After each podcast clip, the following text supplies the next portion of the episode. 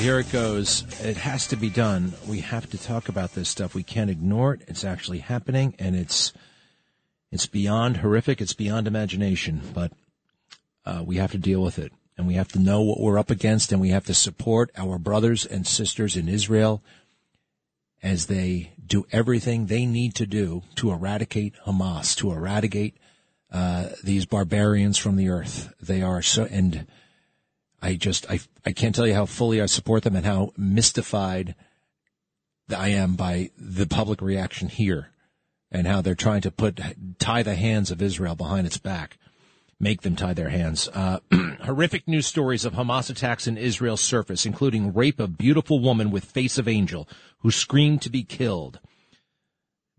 By Ronny Reyes, New York Post. A beautiful woman with the face of an angel was raped by eight to ten Hamas terrorists in Israel on October 7th, while another tragic victim was beheaded with a shovel while trying to defend herself, a stricken survivor says. Yanni Sedan, a 39 year old father of four, told the UK Sunday Times that he is still haunted by the horrific scenes he witnessed at the Nova Music Festival when the Hamas fiends slaughtered at least 364 festival goers including the gang raped woman who begged to be killed. I saw this beautiful woman with the face of an angel and eight or ten of the fighters beating and raping her, recalled Sedan, a foundry shift manager. She was screaming, Stop it already. I'm going to die anyway from what you are doing. Just kill me. When they finished, they were laughing, and the last one shot her in the head.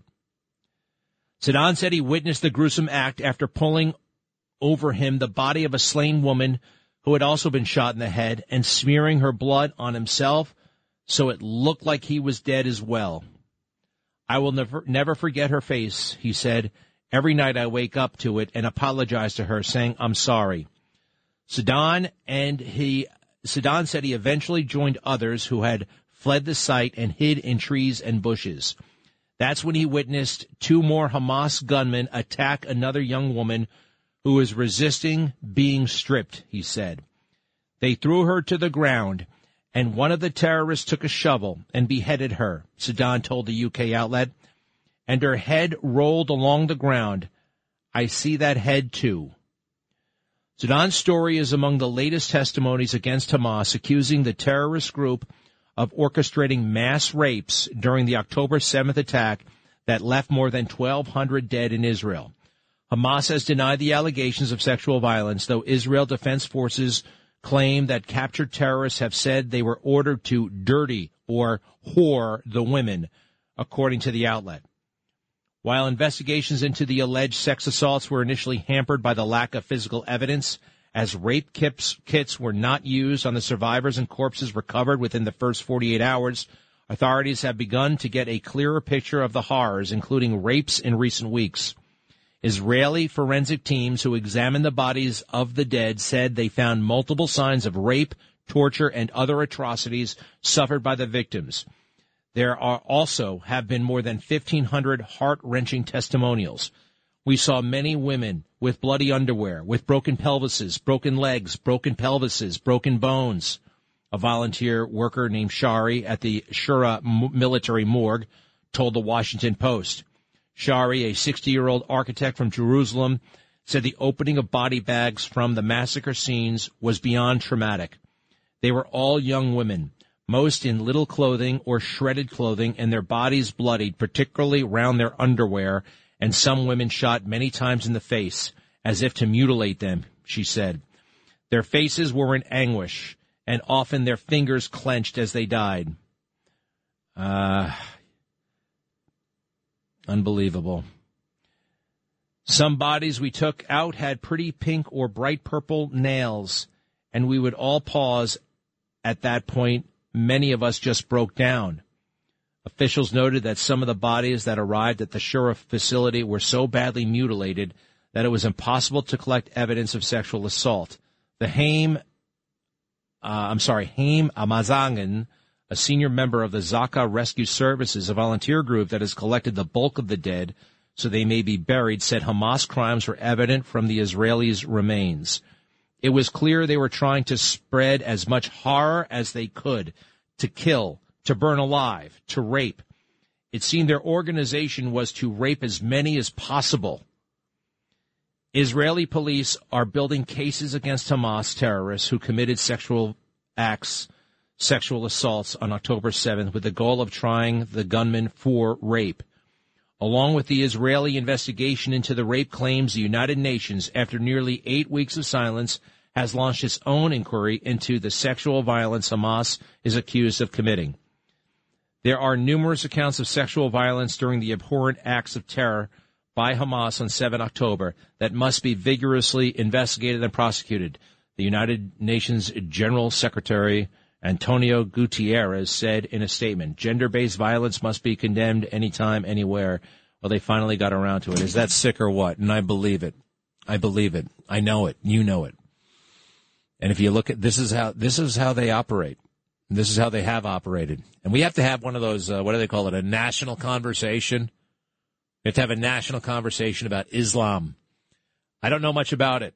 I need to learn a lot more about it. And I am told that, uh, oh, it's just the extremist elements. Well, okay, I'll go with that for now, but uh, sometimes I'm not so sure about that. Sometimes I'm a little bit confused and I'm seeing some, but we have to, uh, I know I've been told a million times, and I'm sure it's true. I'm sure it's true. But I need to become uh, better aware. You know, there's a very powerful essay uh, floating around in, in, in, certain circles about Europe and its slide toward basically uh, Sharia law. And the thinking there from public officials that, well, hey, if, if this is what the people want, this is what the people should get. Well, you just heard the horrors that are going on over there and how our administration says Israel is the problem. Israel. This is Lloyd Austin, the Secretary of Defense. He was a, a high ranking officer during the Iraq War, by the way. I'll have more to say about Iraq. We haven't, um, but listen to this. Uh, cut 28, please. Cut 28. This kind of a fight, the center of gravity is the civilian population. And if you drive them into the arms of the enemy, you replace a tactical victory with a strategic defeat. So I have repeatedly made clear to Israel's leaders that protecting Palestinian civilians in Gaza is both a moral responsibility and a strategic imperative. Well, I trust Israel. And Israel has said they're doing what they can do to minimize uh, and reduce the number of civilian casualties. But there's only so much you can do in war, and there will be collateral damage. We're experts in that. We invaded Iraq. All right? You know how many civilians died because of our military action in Iraq? Nobody knows the exact answer.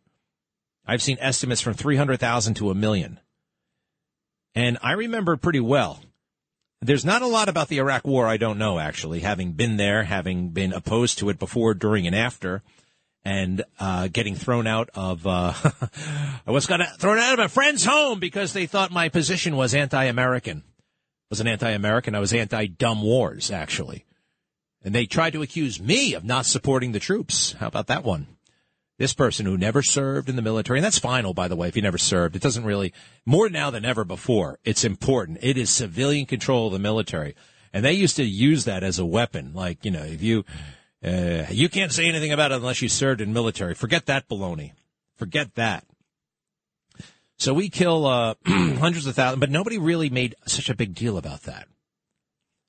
Now, why, why, why is there such a, a, a, a an outcry, an outcry about the civilians in Gaza, but almost none, almost none during the Iraq war campaign. It was pointed out by this left wing group or that group or that group, but it didn't have the mainstream media particularly losing any sleep over it. And now that's all they can, uh, all they can talk about. Here's Kamala Harris telling Israel, one of the greatest militaries and countries ever, to, uh, how they should be defending itself. this is, uh, I mean, this is like out of uh, out of a cartoon. This is this is like the theater of the absurd. Cut twenty nine. President Biden and I have also been clear with the Israeli government in public and in private many times. As Israel defends itself, it matters how. The United States is unequivocal. International humanitarian law must be respected. Too many innocent Palestinians have been killed. Frankly, the scale of civilian suffering and the images and videos coming from Gaza are devastating. I have spoken with members of the Palestinian, Arab, and Muslim communities of America, including those who have lost loved ones in Gaza and American citizens who were injured and evacuated from Gaza. It is truly heartbreaking. All right. Uh, you know, I, I just that what's heartbreaking to me is that this imbecile has a platform and has a position and has a job where she can lecture Israel on what to do at this at this moment.